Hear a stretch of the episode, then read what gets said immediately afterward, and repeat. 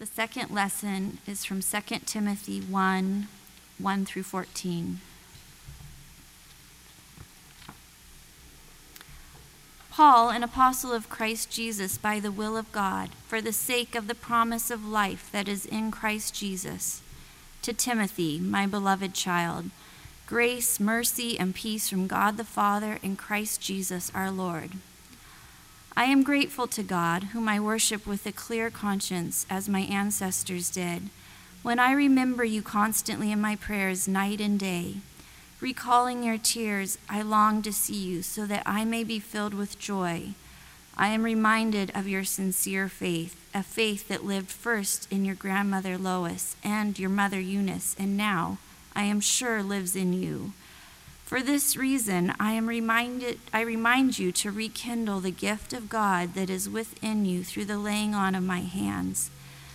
For God did not give us a spirit of cowardice, but rather a spirit of power and of love and of self discipline.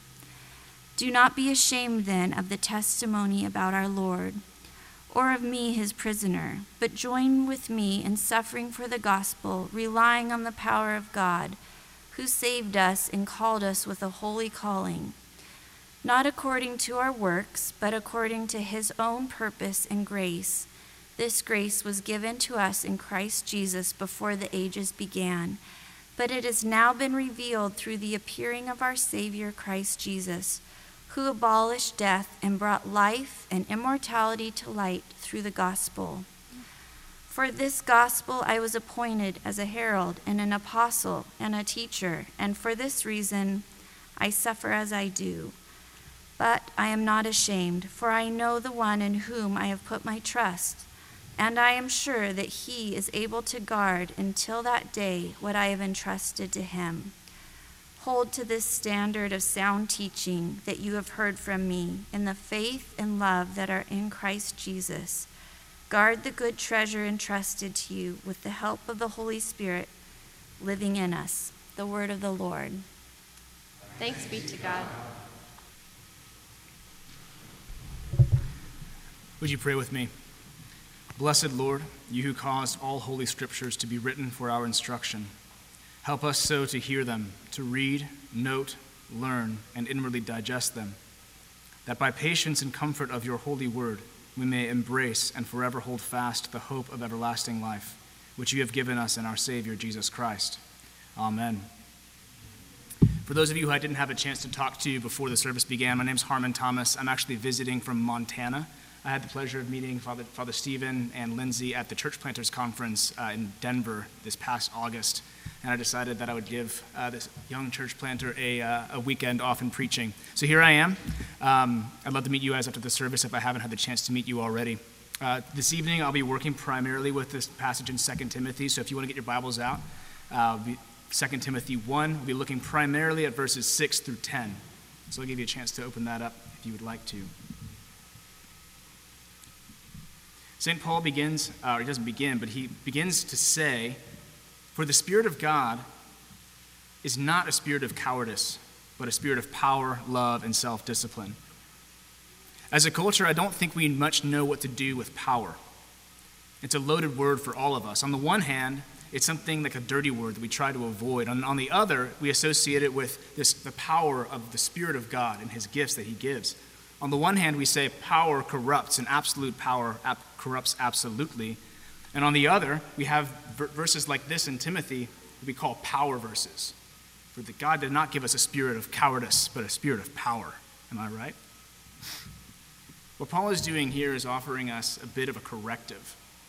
What he's getting at here is that true power is found in the discipline of our master, even when that discipline calls us into suffering. True power is found in love and self discipline, in discipleship, in becoming a servant, a slave of God, and saying, We are but unworthy servants, and we have only done what we ought. Somehow, this is true power. The power of a faith that can t- tell a mulberry tree to be uproot and be plant itself in the ocean. When we become disciples of Jesus, we follow him in his sufferings. As we, dis- as we discipline ourselves, as we carry our cross and die to sin and death that enslaves us, in serving Jesus, we come alive to this kind of faith, the kind of faith that puts to death sin. And that is real power. That is true power. So here's Paul's corrective the power of the Spirit is bound by love. We have, not, we have been given a spirit of power and of love. This isn't a spirit of power alone, as though all that matters is the power or freedom to do whatever we want. This isn't worldly power, the kind of power that our world worships, the kind of power that corrupts. And so we don't have to be afraid of it. We don't have to give in to a spirit of cowardice. We have been given the very Spirit of God, who is the Spirit of power and of love. That is, the Spirit of God isn't for, the, or the, the Spirit of power isn't this, for the sake of power in and of itself. He doesn't simply free us from slavery to sin and death so we can have the freedom to go and do whatever we want. He doesn't give us power for our own sake. The Spirit of, empowers us for the sake of others. The Spirit of God reveals to us that the end of power is not in itself, but for the sake of the other. We see this in how affectionately St. Paul deals with Timothy in his letter, how he encourages him. Here's Paul, this man who's healed sicknesses, who's cast out demons, who got up and walked away after being stoned to death. This is a man of power. If any man had the power to do whatever he wanted, it's Paul. I mean, he had influence across the entire Roman Empire. It's not hard for us to imagine a man like him having his face pasted over every billboard in town and having a million Twitter followers. This is the kind of guy who would be speaking in sold out arenas. And we would love it, right? Because this is the kind of guy who, making his name great, more and more people hear the gospel, right? But no. The power of God that Paul exhibits is entirely for others. Look at verse 6. The purpose of the power that is in, in Paul's very hands is the power to give the gift of God. The Spirit of God is the Spirit of power and of love. The Spirit of the, the power of the Spirit is the power to live for the sake of others, for giving gifts to the other. All right, then, it's all about love. Let's get out there and love on some people, right? Let's get out there and let the Spirit move. Let's throw off the constraints of all this liturgy and let's prophesy over people. Let's go heal some people. Let's see the power move in this room. Let's see some spiritual fireworks. Am I right? Let's see God do something big, right? For the Spirit God gave us does not make us cowardice, but gives us power, love, and self discipline. What's self discipline doing there? I mean, we get power and love, right? This is awesome. We love these words. These are exciting words. We can throw these words around with people out there and get them excited about God. But self discipline? Come on, Paul. You're really dampening the mood here. So, what is Paul getting at? Why has God given this, given this spirit of power? If you look with me further at verse 8, for the spirit that God gave us does not make us does not give us cowardice, but gives us power, love, and self-discipline. So, that is because you have been given the spirit of power. Do not be ashamed of the testimony about our Lord or of me, his prisoner. Rather, join with me in the suffering for the gospel by the power of God. So, why has God given us this power? Is it so that we can uh, go out and do amazing signs? I mean, that could be part of it, but I don't, th- don't think that's the point here. Is it so that we can go and make a great name for ourselves, and in so doing, get more people to hear the gospel? Again, that could be part of it, but I don't think that's the point. The point here is that God gives us the power to die to come and die that we may truly live.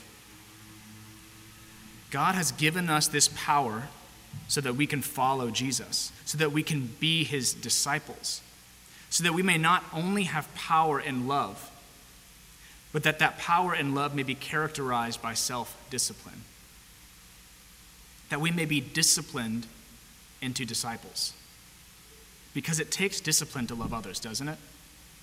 It takes discipline to love and follow Jesus.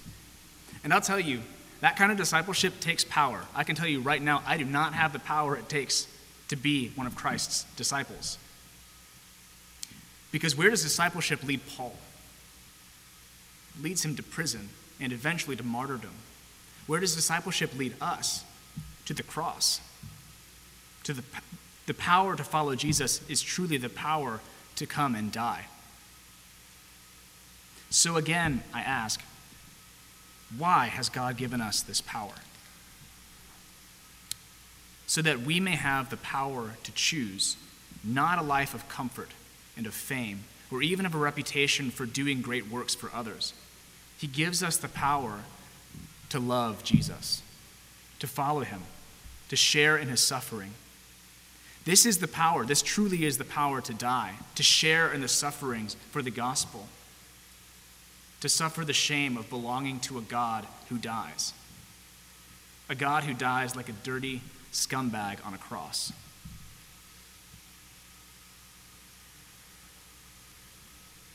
This is why Paul orders Timothy do not be ashamed. Because the shame is so real, real here, y'all. So I work in a coffee shop in Missoula, uh, and people often ask me there why I'm what I'm doing in Missoula. And believe it or not, but it's actually not a super popular uh, response when I tell them I'm studying to be a priest. I know, I was surprised too.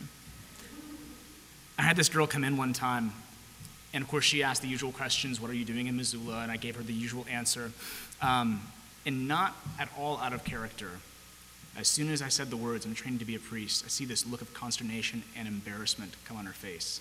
And she leans in and asks me this question as if my entire validity as a sane human being rests on my answer. But you don't really believe that Christianity is the only truth, right? Like, I mean, all religions lead to heaven or nirvana or whatever, right? I'll be honest, I felt the fear of shame right there in that moment. To have the audacity to claim that I know the truth that there is one way to God and that that is Jesus. I don't need to tell you this, I'm sure you know. You know how shameful this is in our world. You've been in this position, right? Whether it's about the exclusivity of Jesus as the way to salvation, or if it's about se- sexual ethics, or whatever it is, all of us who follow Jesus hold beliefs and practices that are shamed in our society. And to believe that Jesus, the way to Jesus, the way to God is through suffering, through self discipline, for shame. I mean, ours is the culture whose greatest sage, the great Jedi Master Yoda, tells us that anger leads to hatred and hatred leads to suffering, as though suffering is the greatest is the thing that we must avoid at all cost. And here is our God who bids us come and share in the sufferings for the gospel for shame. This is the shame that Timothy is faced with. Because at the root of all of our beliefs that our society considers shameful is our belief in a God who bids us come and die.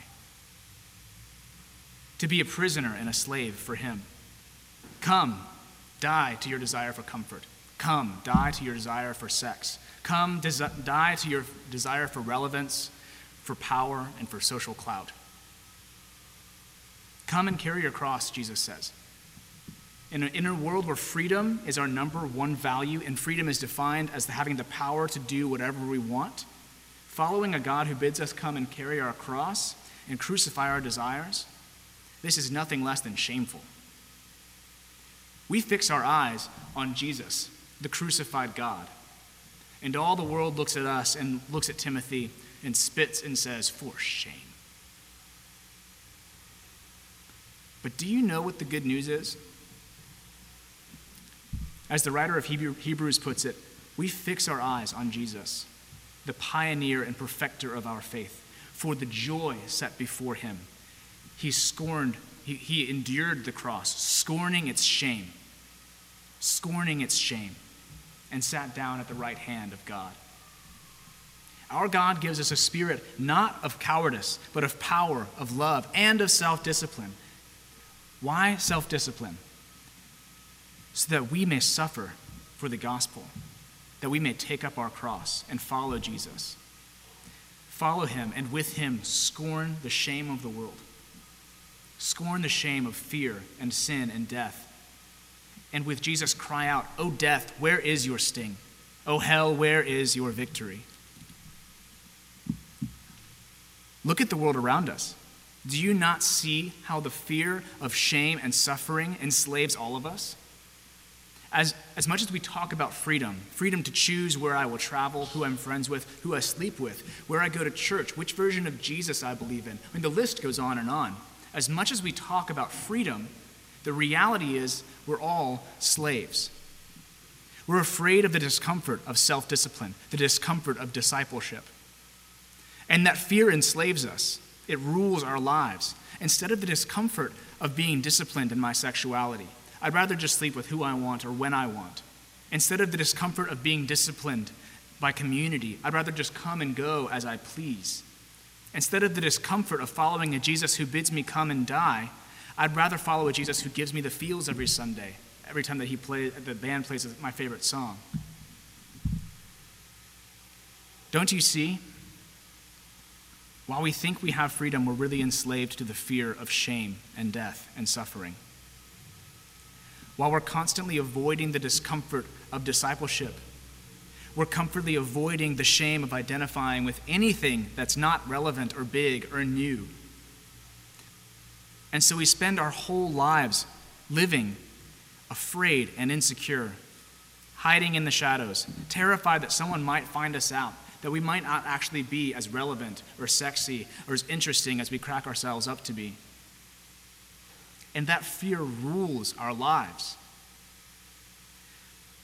As the great theologian Bob Dylan once put it, you got to serve somebody.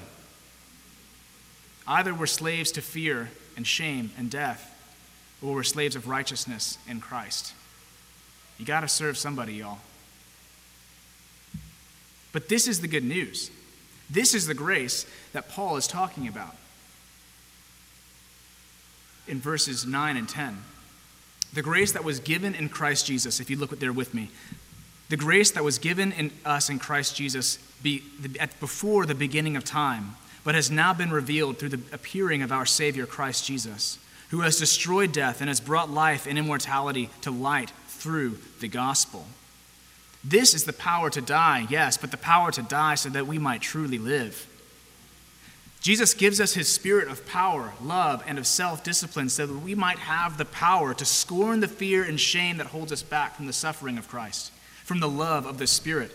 He gives us the Spirit who empowers us to carry our cross, to come and die and put to death all of the fear and shame and death that enslaves us. As Paul puts it in Philippians 3, I want to know Christ. Yes, to know the power of his resurrection and participation in his sufferings. Why? Why, Paul? Why share in his sufferings? So that, becoming like him in his death, somehow I might attain to the resurrection from the dead. The power that Jesus gives us in his Spirit is the power to die, to discipline ourselves, sharing in Christ's sufferings as we put to death sin in our, in our flesh. The power that Jesus gives us is the power to choose the shame of the cross instead of choosing the life of independence and glory and freedom that our world loves choosing to become unworthy servants who have only done what we ought to have done. Because to serve God is true freedom, true power. The power to scorn shame, the power to embrace that shame and suffering, the, the suffering it takes to be a disciple of Christ. The power to be free from the manic addiction to reputation, sex, and self by choosing the life and immortality that comes when you're disciplined by Christ. This is the good news of self discipline. As we discipline ourselves, as we enter into discipline and discipleship together as the church, we respond to God's call to a holy life. And in this holy life is true life, life abundant.